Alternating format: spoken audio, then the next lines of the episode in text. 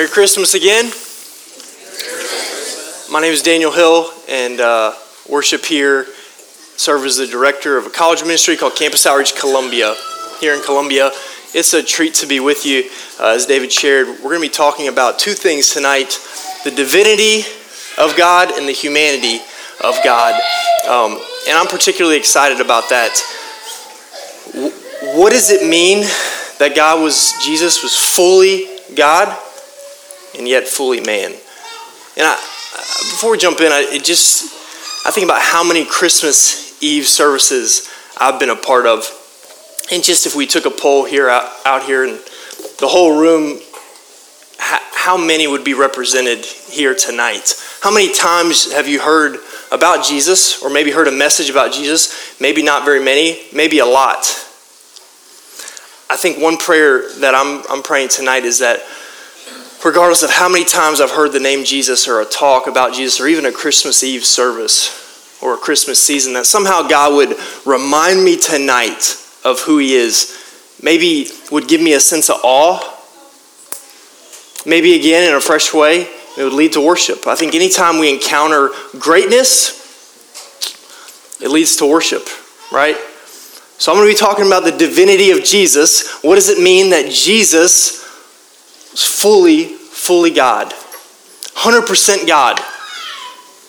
Jesus. And there's so many different places that we could go. When I think about the Gospels, there's so many different places that we could that we could show and prove the divinity of Jesus. Think about his name. We could look there and just see well, what is the word, what does the name Jesus mean? Yahweh saves, God saves. Or think about Christ, Jesus Christ, meaning Messiah, anointed one. Or even the song we just sang, uh, a name of Jesus that we hear a lot in the Christmas season, Emmanuel. What does that mean? God with us. Just his name shows his divinity. I think about throughout the Gospels the miracles he did prove his divinity. Think about how Jesus forgave sin. I mean, who can forgive sin except God alone? Think about what Jesus called himself. He said, I and the Father are one. Right? He took on the divine name of Yahweh, I am, right, that we see in the Gospels, showing again his divinity. But what I want to focus on just for a few moments with you is how Jesus interacted with creation. Okay? And I want to zoom in there for a second to show us a picture of the divinity of Jesus. Mark chapter 4. If you want to turn there, you can just listen. Mark chapter 4, verse 35. By the way, I'm loving the, the noises in the service, even as I talk. It'd be, it'd be weird if it was totally silent. I got two little ones, and uh, just right at home. I feel right at home with any, with any noises. Um, Mark chapter 4, 35. On that day, when evening had come, he said to them, Jesus, let, let us go across to the other side. And leaving the crowd, they took him with them in the boat, just as he was, and other boats were with him. Verse 37 And a great windstorm arose, and the waves were breaking into the boat so that the boat was already filling. Try to get a picture of this. But he was in the stern, Jesus, asleep on the cushion. And they woke him and they said to him, Teacher, do you not care that we're perishing? And he awoke and rebuked the wind and said to the sea, Peace, be still. And the wind ceased, and there was a great calm.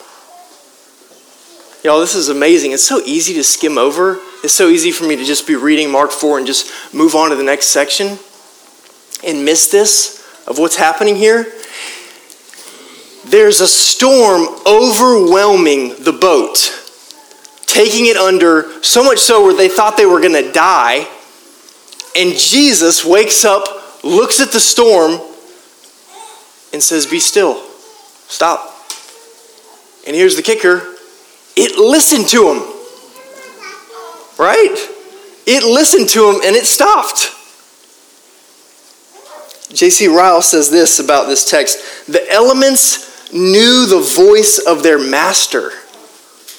Y'all, isn't this impressive? And like obedient servants, were quiet at once. What about the Jesus Storybook Bible? Uh, said this about this passage in Mark 4. He said, Jesus said, hush. That's all. And the strangest thing happened. The wind and the waves recognized Jesus' voice. Y'all, this is so powerful. The wind and the waves recognized Jesus' voice. They'd heard it before, of course. It was the same voice that made them in the very beginning. Y'all, is this not impressive?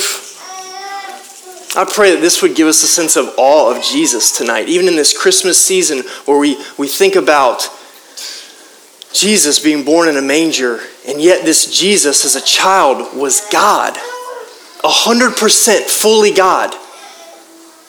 I mean, who else except God walks around and looks at creation and tells it what to do? I mean, I can barely get my dog to sit, right? And Jesus is looking at creation and telling it what to do. This is God. As the beginning of the Gospel of John says, in the beginning was the Word, Jesus, and the Word was with God, and the Word was God. When we think about Jesus being born in this season, we're talking about God. 100% fully God. And then I would just ask, what kind of relevance does this have for us tonight? How does this connect to me where I'm standing or you're sitting tonight? What does this matter? And I, there's, there's tons of things we could, we could say. One of the things that I want to just touch on briefly is its, its interaction with us in terms of our relationship with God and salvation. Y'all, this is super, super significant. Only God, only somebody divine could satisfy and take on the punishment of our sins or what our sins deserve. This is really significant for salvation. In fact, essential for us to be saved tonight. Think about it this way if Jesus was just a man and not God, lived a perfect life, the only salvation that he would earn would be his own. But the fact that Jesus could live and could die and then could earn salvation for every single one of us that could put our faith in him is because he was divine. Have y'all ever thought about that? Why in the, how on earth does the logic does this make sense? How could one person die and every person all of God's elect, past, present, and future, all of the church that puts their faith in Christ could be saved and have a relationship with God. How is that possible for one person to die? It's possible because that one person, this baby that we're celebrating tomorrow morning, was God and is, has infinite worth and value, being God Himself. And God Himself took on the flesh, became one of us, and died. Therefore, if we're seated tonight, we're here in this room, y'all, this is amazing any one of you that has put your faith in Christ and has found a relationship with, with God and is growing and being changed by Him and has been adopted as a son or daughter and in God's family and is on your way to glory to spend eternity with God in His presence, if that's a reality for you, then praise Jesus and thank Him that He is divine because His divinity has purchased for you salvation, that you could have those things and know Him and actually be in His presence. And so,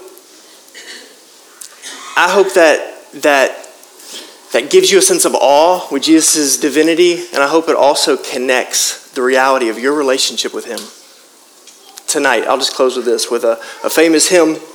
Charles Wesley says, Amazing love, how can it be that thou my God should die for me.